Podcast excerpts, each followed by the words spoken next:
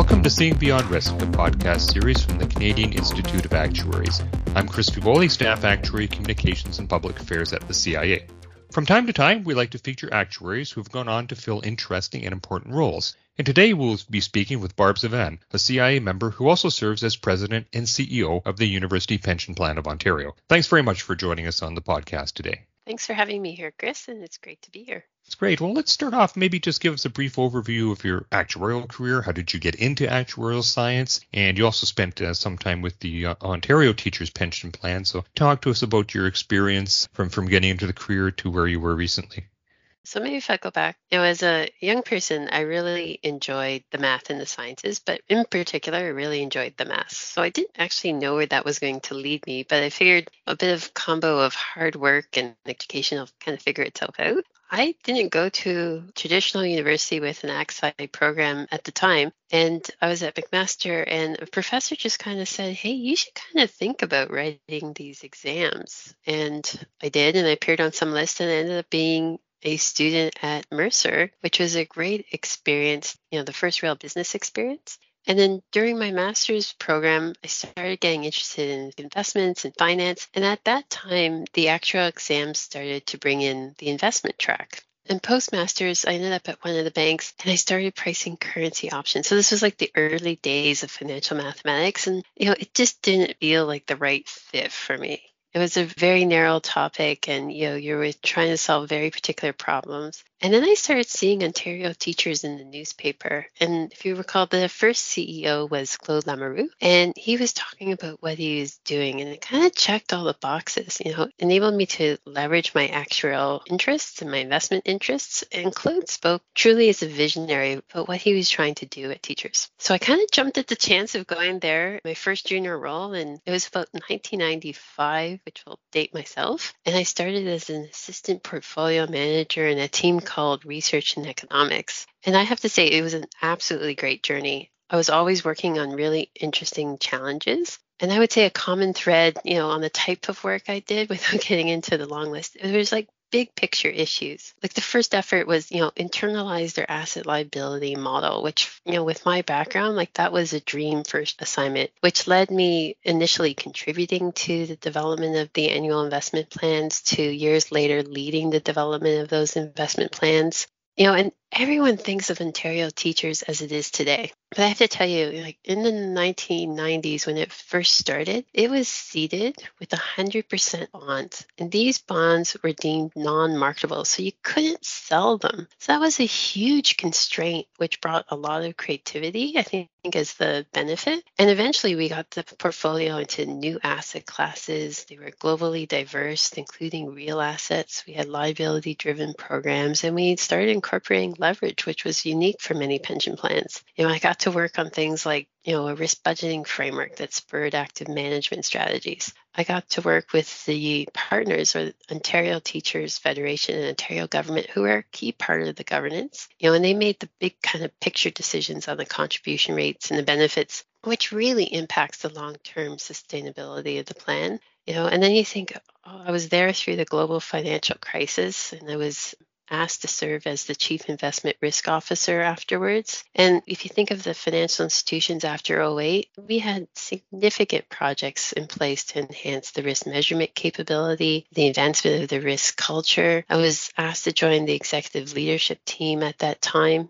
And then with all the big picture issues and risk lens, you know, you started understanding the environmental, social, or governance or ESG issues and started getting involved in sustainability and climate change. And through all that, the great part was also there was a great community of pension plans, you know, locally and globally that you got to network, share, and learn from. So just a fabulous journey through that organization.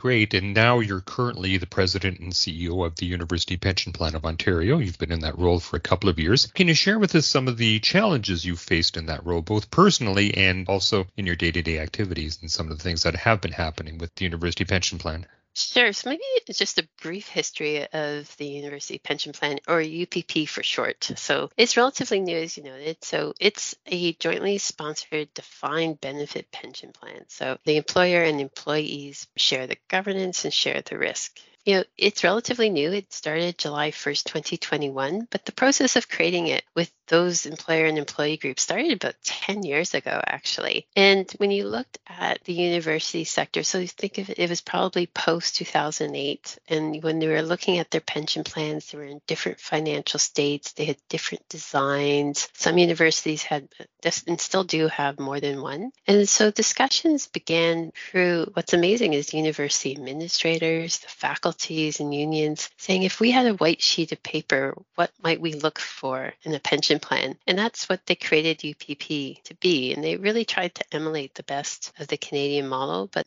I would say the mid-size. So we have three founding universities that went live on July 1, 2021, which is Queen's, University of Toronto, and University of Guelph. And today we have 16 participating organizations from four universities. They're all related to the university sector. We have about 37,000 members and about 12 billion in assets. When you look like that was a lot of perseverance and courage to do that. And so we try to honor that spirit. And our goal at the end of the day is we want to build this pension plan for scale. We want our members to be proud and we want to give other universities a reason to join, really to give more and more retirement security and stability to more groups of people. But your question was about challenges. So I started one year before launch in July 2020. So, right kind of at the start of COVID, it was me, myself, and I. So, there was no office, there was no phone, there's not a stapler. We hadn't even gotten all the regulatory approvals yet. So it was really a clean sheet of what to do. And I can honestly say it's really incredibly hard to get a bank account without a lawyer, a CFO, an office or phone number. But we managed to get that started. In terms of it was in the middle of the pandemic. So, just like the rest of the world, myself, my team that was starting to grow, we had to learn how to do everything virtually. But what was a little bit unique for UPPs teams that left organizations and went home kind of knew each other. We actually had a whole new group of people that didn't even know each other that had to work virtually. To put that in perspective, I did a Globe and Mail article. My comment was I didn't know who was the shortest or who was the tallest. So the group actually at the time went to a park, paced themselves six feet apart, took a photo to let me know who was shortest and who was tallest. So just interesting that we had never met in person before. Another thing was we had unmissable deadlines of July 1st, 2021. So as I said, we had one year to get ready, which was, you know, quite the feat in making sure that everyone stayed focused on what were the most important things we had to do to be ready. So that is kind of organizational. And then when it comes to individuals, you know, when you move from being in a role to becoming a CEO, the one thing I would say you, you move from having one boss to having a full board. So you end up spending a lot of time with your whole board. And for us, they were also brand new and they also had to work through the fact that everything was new. Absolutely everything. We didn't have one policy written, one framework, any controls. So in 2021, to give you a sense, we had almost 80 board meetings. And this year it will be about 60. And hopefully next year will be a lot fewer now that we have a really strong foundation in place they too had to work, barely knew each other, and they had to go work virtually. And I would say another challenge, which became obvious over time, is you know, we had this brand new team and they came with a variety of professional backgrounds. So some came from large plans, some came from smaller organizations. And we had to kind of figure out how to do things. And it ended up meant that we had to be, as leaders, myself, really accessible to kind of get everyone figuring out, okay, this is the way that we're going to do it. So a lot more time maybe than I expected at the beginning, but again, totally a fun journey, you know, really kind of bringing the early days of Ontario teachers to UPP, but I would say with the fast forward button on. Yeah, it certainly was an interesting time to, to launch a new initiative like that. And of course, now we're feeling the after effects of the pandemic with inflation and, you know, not knowing how the economy is going to react to that. So, so how do you and your team respond to disruptions like that in managing your activities? You know, as a pension fund, you have to take the longer view of risk and opportunity. Fortunately, the fund is quite well diversified to help withstand volatility in the shorter term, which was great in the assets that we inherited from the founding universities. And the framing that we have placed around our investment strategy is not about predicting for the future. It's really about trying to build resiliency into the portfolio and trying to think of, you know, maybe what are the things that worked for the last 15 years or something and wouldn't apply for the next 15. So that's a big theme when you're trying to manage pension plans. And so through this program, you know, we did, you know, a deep dive into everything that we inherited. We went through all the external managers. We did an AL study pretty much from starting as soon as I began. And we got some really good insights about how you move from a single employer pension plan to a jointly sponsored pension plan. We made some changes that hopefully was for the better. And then on the longer term front, again, one being opportunity to increase our private market exposure. So knowing the role of this asset class for many pension plans, we decided to invest in those capabilities early. And hopefully, we'll have some announcements in the not too distant future about that in terms of opportunities and, and really trying to scale up our inflation hedging as, as well. So, lots of things that I can't mention very specific details, but really trying to take advantage of the scale that we have and, and actually a, a nice sized team to focus on these challenges. And really, the other thing we could do because we inherited three portfolios that we immediately took advantage of is cost savings. So, you know, we had sometimes three of something that we only needed one of, and we could negotiate better fees, which was also benefiting our members. Okay, well, let's take a step back and talk a little bit about your actuarial training. I'd like to get at uh, how you feel that's been an asset to you throughout your career. And at the same time, can you talk a bit about how actuaries are perceived amongst the people you work with that are outside of the profession? Sure. So maybe I'll relate it back to why I chose the actuarial path. So I like the fact that as actuaries, you're solving real world problems really that affect society. So if you think about an individual, like as a pension plan, we're providing retirement security. Someone in insurance helps them not to worry if something happens in their life in terms of being able, for example, taking care of themselves or loved ones. And if you can provide these things well as a society, it just makes the society better and richer. And so the purpose driven nature of it is really attractive. So I think combine that with the fact with the actuarial training, I think the one thing it does absolutely superbly is naturally making you think long term. When you think about life insurance, you think about pensions, it's all about the long term. When you're back in school, you're doing present values for long into the history. And then you start thinking about risk and risk in the terms of the long term. So I think that mindset and instilling it early in someone's career is, is really important and it never leaves you. Now, actuaries, as perceived, I would say definitely is a smart group and definitely a group with integrity and purpose, kind of going to where I started. I would say a very committed group, not scared of hard work or rolling up the sleeves definitely evident by the fact that to get into this profession, you have to pass quite a few exams. I think my first boss called me masochistic for doing all those. And I think people often would have images of actuaries in a meeting. And, you know, I've seen this myself where everyone is whipping out their calculators, that type of thing. But generally, as a group, as a smart group, and as a group that really has a lot of integrity and purpose.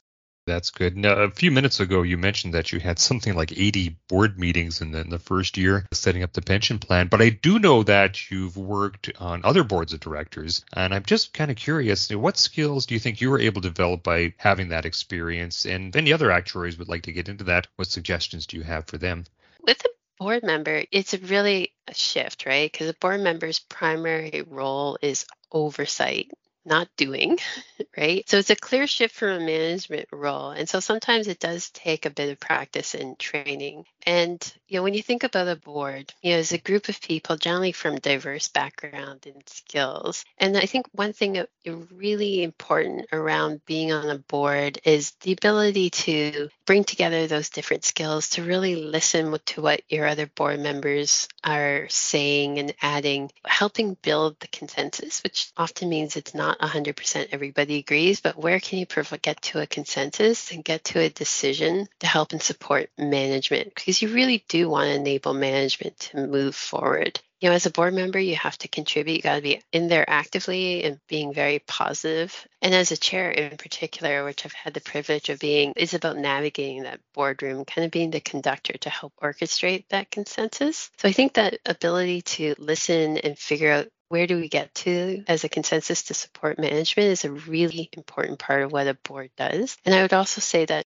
board members, one thing I often say is, you know, your most powerful tool is the questions that you ask. You know, when you're in the management role, you can ask lots of questions, but as a board member, it's really key to think, okay, what are those key questions at the board meeting I'm going to ask that will make a difference? And if you're preparing for a board meeting, you know, that's a good way to think about the material. Honestly, governance isn't a topic you typically get trained on as an actuary. So fortunately, there's a lot of great material out there, best practices and things like that. So good resources like the Canadian Coalition for Good Governance, or that's a, a mouthful. So look for CCGG. You know, it has its guidance on like high performing boards and the E&S kind of director guidebook. You also can take courses so there's Directors College or ICD, and they're really helpful because they provide you kind of the theory and the foundation behind a board and how it works. They're usually based off peer learning off of cases. So it's a great peer learning environment. And I would say the best way to start is to pick a volunteer board. The first one I started was the Pension Investment Association of Canada. So, friendly board, lots of great peers, a topic that you know well, and it really helps you, you know, start building those board skills. And then after getting a little bit of experience, you can start taking some of the courses and just work your way up into more complex organizations. Well, before we wrap up, I wanted to mention that recently the Globe and Mail announced that you were selected as one of the top five CEOs of 2022. Can you give us a little bit of uh, more information about that honor? Yeah, so I was, you know, really surprised because I found out through an email and really honored. It was really, I think, an acknowledgement of all the hard work and dedication of everyone at UPP to build our organization, you know, with a clear and committed purpose. So, you know, we were building from the ground up, as you know, like through COVID, through some rough times. And I was pretty pleased that we were able to bring a team together and align them on a system kind of level, sustainable investing kind of approach which is also an area I've dedicated a lot of my time, which I think they also picked up on, which has really demonstrated the power of collaboration. So the Globe notes the one award I have out of the five is the Corporate Citizen Award. It's it's about the idea that when doing businesses can do well by doing good, and I truly believe that.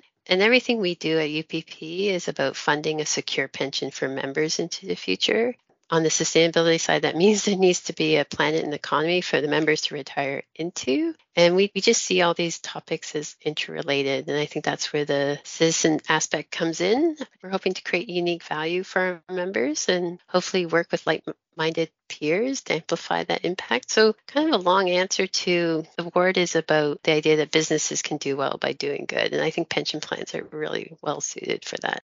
That's great. Well, congratulations on that. And thank you very much for coming to speak to us on the podcast today. And just a quick postscript subsequent to the recording of this episode, it was announced that Barbara was named overall CEO of the year, so congratulations on that honor. If you enjoyed today's conversation, please subscribe to our podcast and catch up on prior episodes. As well, if you have ideas for a future episode or would like to contribute to our Seeing Beyond Risk blog, we would love to hear from you. Contact information can be found in the show description. Until next time, I'm Chris Fievoli, and thank you for tuning in to Seeing Beyond Risk.